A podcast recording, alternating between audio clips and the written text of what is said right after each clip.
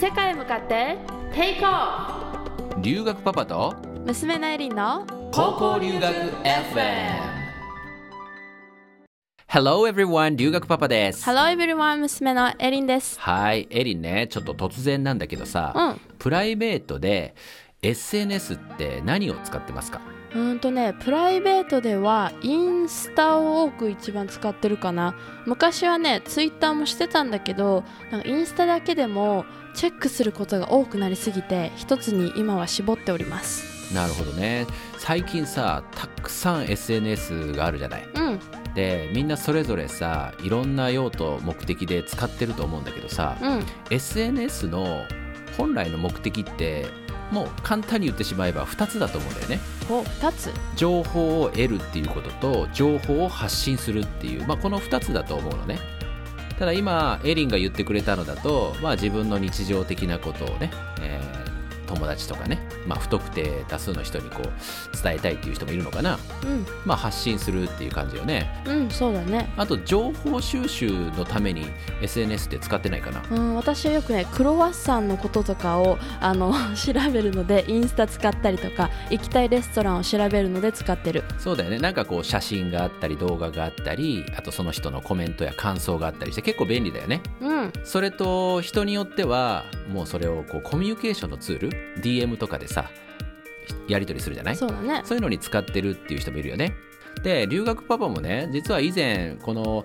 えー活動をする前は、えー皆さんと一緒でね情報発信っていうでもこう不特定多数の人に対してじゃなくてやっぱ身近な人とコミュニケーションするっていうために使っててあとはまあエリンが言ってくれた情報を得るっていうところが目的だったよね。うんうん。でもさ今はさこの留学パパの活動してるじゃん？だから自分が知らない誰かの人のために何かこう大事なものを届けたいっていう思いがすごく強くてで、まあ、YouTube をはじめ、えーホームページのブログ記事だったりえーインスタ、ツイッター、フェイスブック、LINE アットそしてこの音声配信もねスタートしたっていう感じなんだけどさうん。でエリーにも YouTube とインスタの方は高校留学中からね手伝ってもらっててそして卒業後は中高生から寄せられるね、えー質問とか相談に、えー LINE アットの方でねお答えしたりと。うん。なんかさ情報っていうものに対しての考え方とか向き合い方ってこの活動を始めてから変わったりした？うーん変わったことといえばネットにある情報をあまり鵜呑みにしすぎたらダメっていうことかな。あーなるほどね。今はインターネットにどんな情報でも載っててそれがさこう小さい頃から当たり前だと思ってあの育ってきたというか生きてきたから、うん。なんかネットイコール全ての疑問の模範回答だと思ってたの。うんうんうん。でも留学パパの活動をし始めてなんか情報って100%正しいわけではないんだなって思った。そうだね。ネット上にある情報ってさやっぱ適当な場合多いよね。うんそれはよく思う。あの私もさ動画とか投稿している立場だからその投稿者っていうのは気持ちはわかるんだけどこの投稿者ってさ誰でもなれるじゃん？そうだね。だからその私はあの自分が感じたことだったり経験したことをこの過去3年間は留学パパと伝えて今はみことちゃんとありのままの姿を届けるようにしてるだからその留学の嘘を伝えようとは思ってないんだけどそのさ投稿者が誰でもできちゃうってことはなんか本当かどうか根拠のないことを集めて投稿することだって可能なんだろうなっていうのは考えるようになった。そうだよね。これってさこう留学パパにせよエリにせよさ自分自身に対する戒めの意味でもお伝えしなきゃいけないことなのかなと思うんだけど、うん。こういう便利なネット社会になった今だからこそ発信する側はさ責任とかさ誠意を持ってお伝えしなきゃいけないなっていうふうに思うしまた受け取り手の立場からするとこれは自分たちも受け取り情報を受け取ったりするわけじゃん。うんだから発信してる人が一体誰なのか。うんうん。そして何のためにその情報を発信しているのかってねまあさ疑うわけじゃないんだけど本当にそうなんだろうかなっていうふうに疑問を持ってねうん。いろんな情報に触れていくことって大事だと思うよね。うん、そうだよね。この音声配信はさ耳からしか入らない情報だからこうしっかりと皆さんに大切なことが伝わるように思いを込めて話していかなきゃだね。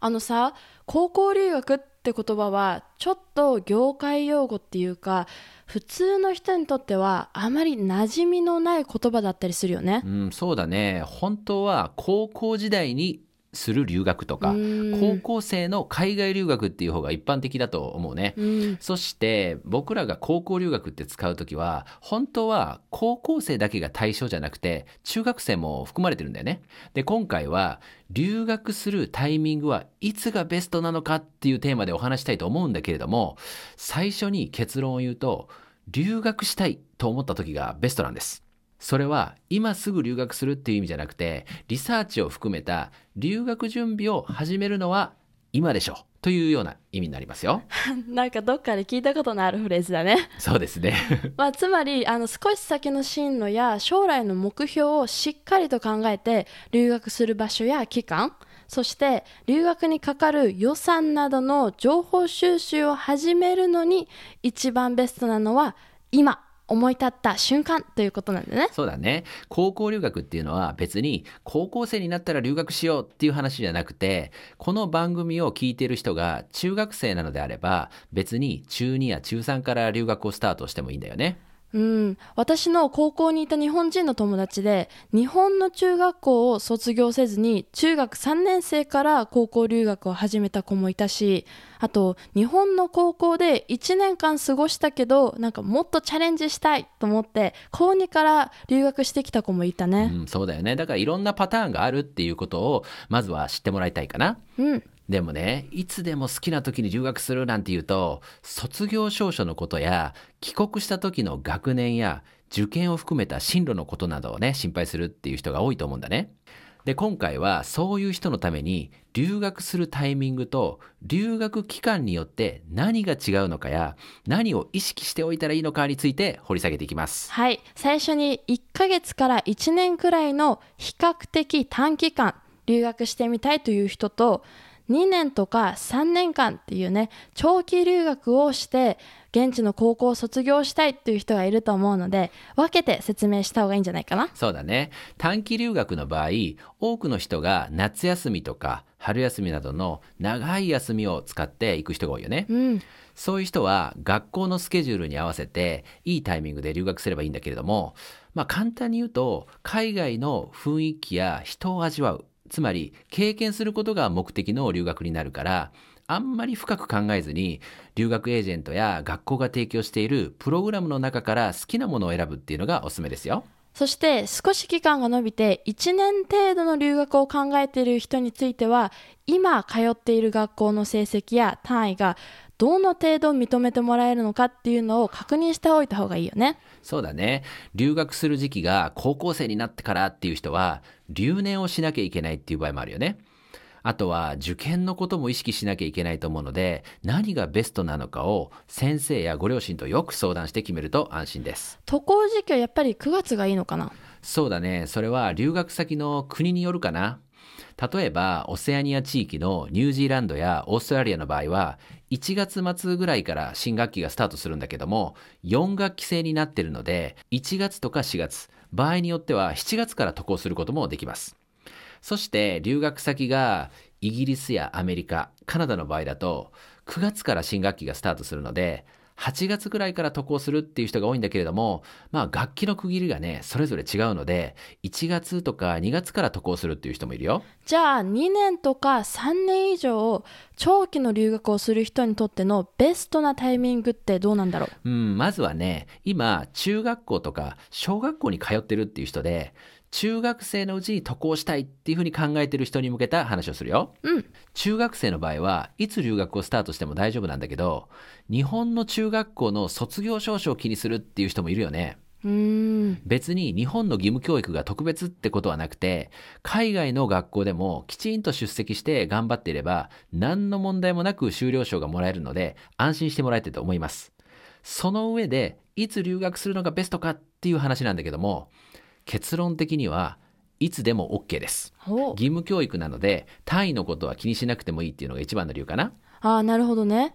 英語力のこととか学校の成績のことなどを気にせずに海外生活をスタートできるのは気持ち的にも楽だよね。そうだね。言葉は悪いんだけど海外の中学校までの教育って日本に比べるとかなり緩いので言葉のハンデが仮にあったとしてもそこまでプレッシャーを感じることなく過ごせる場合が多いね。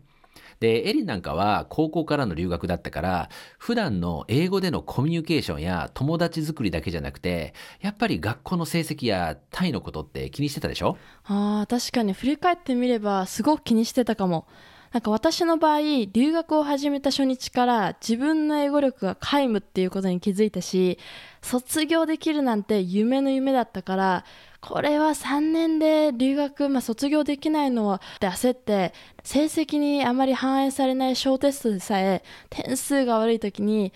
なんか先生にこれやり直しさせてくださいって話に行ってた。うん、あとね、別の角度からもう一つメリットがあるとすれば、本気で英語力を磨いて、学校の勉強もしっかりと頑張れる子であれば、高校の卒業時期を早めることってできるんだよね。ああ、それもあるかも。例えば、中3の9月から留学をスタートして、高2の6月で高校を卒業するなんていうこともできるんだね。そうだね。私が卒業したカナダの BC 州の学校は、卒業に必要な科目と選択科目の単位を合計で80単位最低取れば卒業できるっていうのがあって、だから普通に1年で8教科取るのを9教科とかにして早く単位取るのもありっていうのは聞いたことあるね。そうだよね。やっぱりこう英語力とかもさあの早く渡航してるからこうレベルが上がるでしょ、うん、そうすると学校の勉強も楽になってくるわけだから余分にさあの単位を取ってで早めに卒業するなんていうやり方もあるんだよね。そうだね。だから単位が取れたら卒業できるから年齢がこう16歳でも17歳でも18歳でも関係ないってことだね。反対にねこれはデメリットというか留意点があるのでちょっとお伝えしておきたいんだけれども、はい、やっぱりさ年齢が低いから親元を離れた生活に対してね、うん、気持ちの部分で絶対に一人でも頑張れるってっていうブレない情熱があるかどうかは大事なんだよね。別にさ、ホームシックになってもいいんだけど、それぐらいのことで日本に帰りたいなんていうようでは、留学する意味はないかもしれない。なんかさ、自立心なんて言うとちょっとかっこいい言い方なんだけど、意外と留学してみて初めて親元での生活って幸せだったんだって思うことって多くない？そう、それは今でもすごく感じる。まずさ、その生活面。親と過ごしてると例えばさどんなに汚い体操服だって洗ってくれる人がいるし食べた後のさ食器だってなんだかんだ気にかけてきれいにしてくれるじゃん。でも海外生活するとそういったこともね自分でしないといけないっていうことに気づいた。そうだよね。あのまあホストによってもさこれ家のルールは違うと思うんだけど例えばその洗濯物は指定された日のその週に1回のみだったりなんだ食べた食器は全て自分で食洗機に入れるとかさいろんなルールがあったりして縛られたりすることもあるよね。あと精神面ではどんなにいいホストにお世話になったとしても多少は気は使う。あの日本にいた時はさこう部活から帰って疲れたらさソファーでダラダラしててその好きなもの食べてなんかぐうたらしてたんだけどその時に留学ママとか留学パパはなんかこうダラダラしてないで勉強英語の勉強したらとかさちょっと洗い物や家事手伝ったらみたいな感じで声かけてくれてたじゃん。うん、そんなこともあったかもね。で、その時の私っていうのは、もうとりあえずさ、疲れてるし、めんどくさいから、えー、めんどくさい、みたいな感じで、何かものを言ってたじゃん。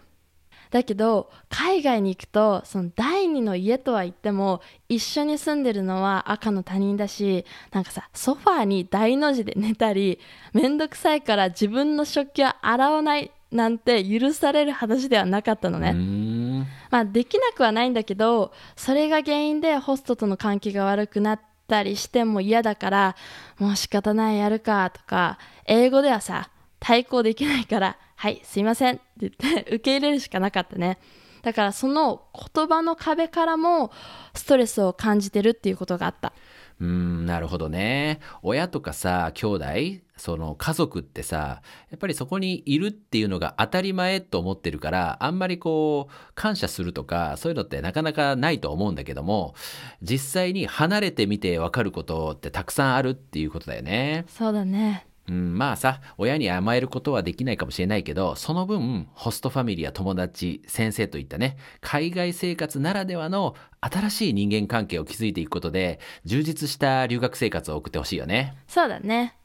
じゃあ私と同じ感じで中学校を卒業してから高校留学するっていう人はどの時期に留学をスタートするのがベストなんだろう？うんこれもね国や学校によって違いはあるんだけれどもオセアニア地域であれば卒業後の3月末や4月に渡航する人が多いね。中には7月から留学スタートするっていう人もいるよ。で、北米やイギリスの学校であれば、9月からが新学期なので、それより前に1ヶ月間とか4ヶ月未満ぐらいかな、語学学校へ行くっていう人もいたり、あとまあ、エリンのように直前のね、8月末に渡航するっていう人もいるよね。そうだね。私は中学校卒業してから8月までバイトをして留学先でね、使うお小遣い貯めたり、あと留学ママとか中学校の友達と時間過ごして留学を開始したよね。まあね、渡航までの時間がさ、結構あると、本当は英語の勉強とかね、しっかりしてなきゃいけないんだけども、エリの場合は本当バイトをしっかりしてたよね。そうだね。はい。でね、高校生の留学で一番気にしておかないといけないのは、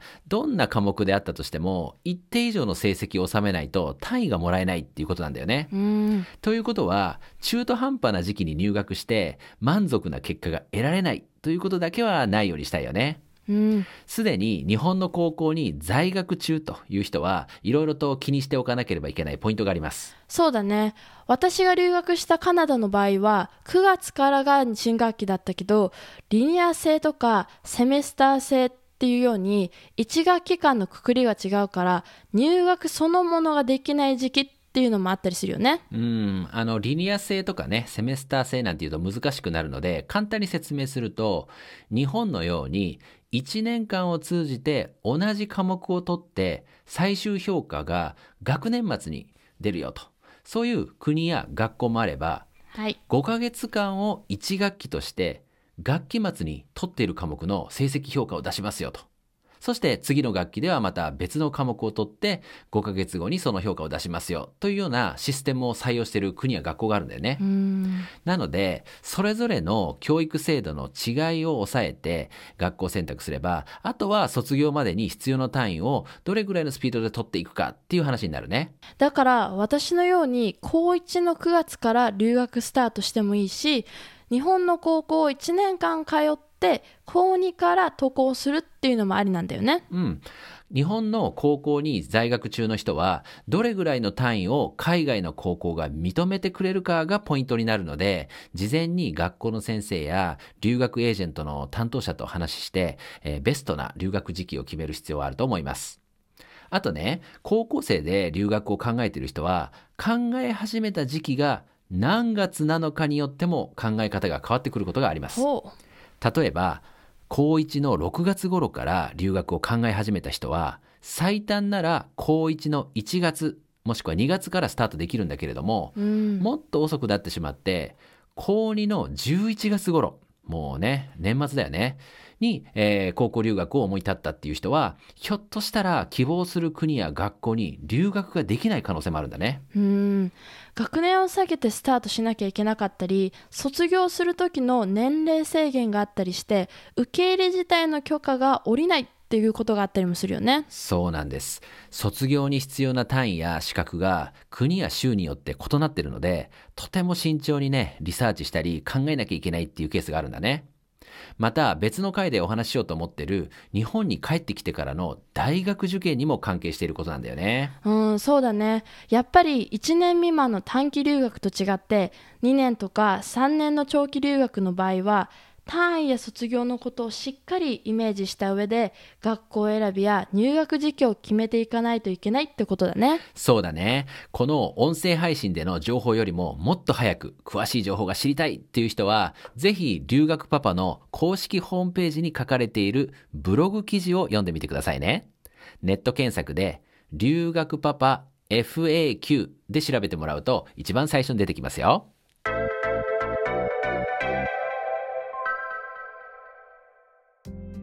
エリンはさカナダ生活が随分と長くなってるから日本での生活よりもそっちの方が自然な感じになってない？うんそうかもしれない。なんか日本には家はあるし家族もいるんだけど帰っても自分の部屋はないからあれ？家だけど家じゃない？となるしなんか一時ステイしてる気分。特にその親しい友達っていうのもカナダの方が多かったりするしバンクーバー周辺のさ交通機関の地図もしっかり頭に入ってるから生活には慣れてると思う。そうだね。まあエリンはね今日本に帰ってきても自分の部屋ないもんね。そう留学パパに取られました。あのパパが全部ねあの書斎になっちゃってるからね。はい。まあねあの留学パパも4年ぶりの海外ということで今ニュージーランドに約2週間の予定で滞在してるんですけれども、えー環境が変わるとねいろんな発見があったり自分の視野の狭さを感じることもあってもっと頑張ろうっていう気持ちになれるんだよね。あの同じ地球上にある国なのに文化も人柄も風景も全く違ってすっごい不思議だなって思う。